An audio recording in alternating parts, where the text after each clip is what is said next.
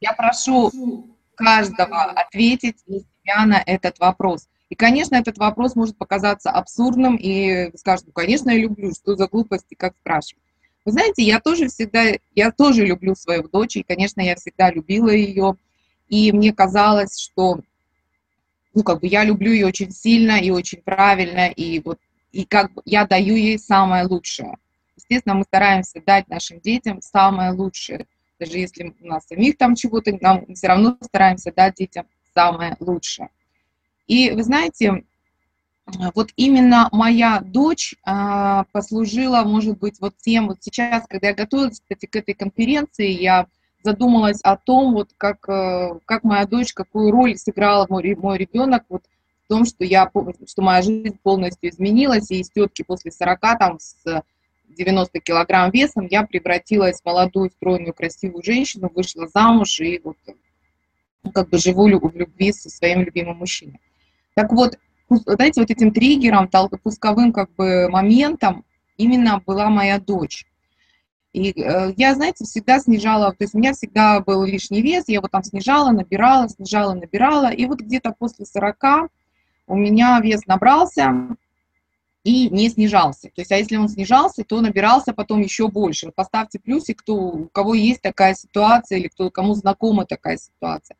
Может быть, даже много молодых мам, кому еще нет 40, но такая ситуация уже наступает иногда гораздо раньше, вернее, она наступает после 35 примерно, точно уже.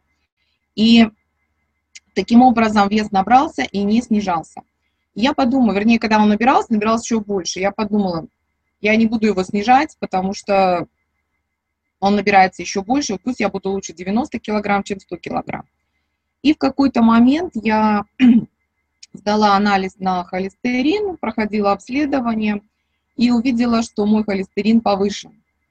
И в тот момент я осознала, что риск моей внезапной смерти увеличился 50 на 50 процентов.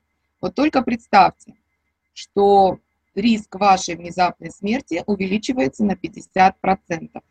Даже если вы хорошо себя сейчас чувствуете, даже если все как бы кажется нормально, то только представьте, что если вам около 40, и у вас есть лишний вес, а если еще и повышен, иногда повышается давление, либо иногда повышается, или может быть повышенный холестерин, то возможность умереть каждую минуту возрастает в два раза. Вот только представьте, что это значит для вашего ребенка, для вашей семьи. Э, что это значит? Можете прямо написать в чат, мне Екатерина потом озвучит. То есть что это значит? Это значит, что мы не будем рядом с нашими детьми, что мы не дадим им нашу любовь и заботу, что мы не пожелаем на свадьбе своей дочери ей счастья и там, здоровья, да? что мы не сделаем того, что мы бы хотели сделать, что мы не дадим, иногда женщина приходит ко мне уже в таком достаточно высоком возрасте с заболеваниями и говорит, как я жалею о том, что у меня нет и просто физических возможностей, что надо было что-то делать раньше. И вот только представьте себе сейчас, что вы можете сделать для своего ребенка еще больше. Вы можете подарить ему себя, свою, свою молодость, свою стройность и возможность быть с ним как можно, как можно дольше. Именно вот это, когда моей дочери на тот момент, это было 16-17, она заканчивала школу, еще впереди там институт был, все еще жизнь. И я подумала, что что делать, надо же... То есть у меня не было момента, что я там за себя как-то испугалась, да, а мне надо, я именно подумала, а что же, как же она без меня будет? И вот это меня подтолкнуло, конечно, на создание собственной программы снижения веса. То есть я бросила все диеты. На тот момент я работала как раз в центре лечения э, психо... Сейчас пропустим сначала. Я работала в Центре лечения метаболического синдрома в Алматы, поступила доступ, а, получила доступ к закрытым, ну, реально научным исследованиям, которые не публикуются или публикуются только на закрытых медицинских источниках. Часто это англоязычные источники. И я создала свою программу как бы снижения, знаете, даже не веса, а восстановления обмена веществ, возвращения себе здоровья и снижения вот этого риска внезапной смерти. И э, Таким образом, через 4 месяца мой вес снизился на 23 килограмма, риск внезапной смерти сразу снижается, потому что здесь важен именно вот сочетание возраста и лишнего веса, даже каких-то побочных моментов может и не быть. Вот институт, э, Гарвардская медицинская школа, институт Мясникова в Москве, а, ну, ассоциация кардиологов европейская и российская, ассоциация э, геронтологов Казахстана и России. Вот это не полный перечень тех учреждений, который был положен в основу моей как бы, программы по спасению себя.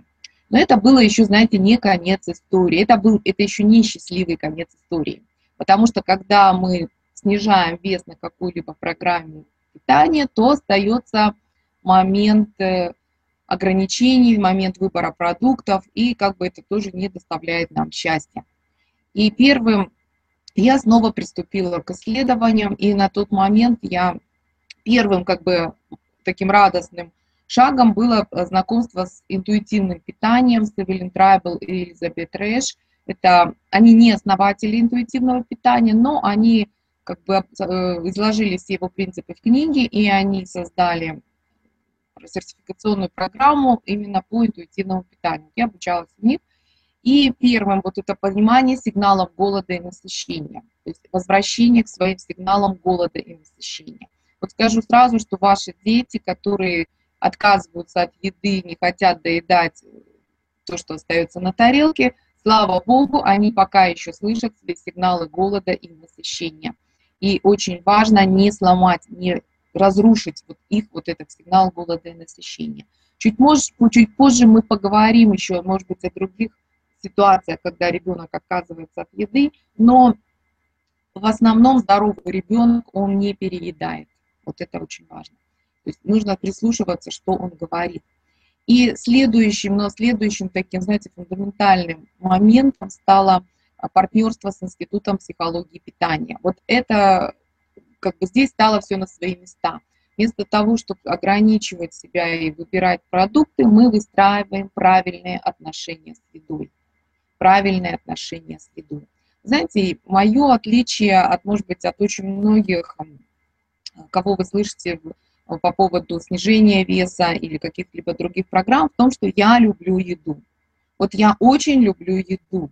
И если сегодня из нашей как бы встречи вы вынесете хотя бы одну вот эту мысль, что еду надо любить, то именно еда – это наш ресурс, это наш друг, это наш союзник, то это уже будет очень важно. И если вы сможете привить вот эту любовь, не зависимость, не какую-то там пристрастие, а именно истинную любовь э, к еде, то своим детям, то вот это, может быть, и будет таким самым важным, одним из важных навыков, которые вот вы подарите, оставите наследство своему ребенку.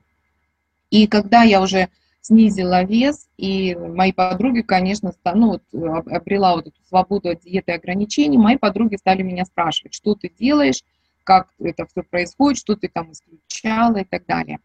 И когда я стала с ними делиться своей программой, мы стали выстраивать правильные отношения с едой. И одна из моих подруг, когда она с моей помощью похудела легко после третьих родов, при том, что она продолжала кормить ребенка грудью, она сказала, ты должна рассказать это людям. И как бы, это радикально отличается от всего, что я видела до этого. И тогда я создала свою программу, и начали мы работать в э, еще в центре метаболического синдрома в Алматы, и затем уже сейчас вот я могу рассказывать это уже и вам, всем, кто находится от меня даже так далеко.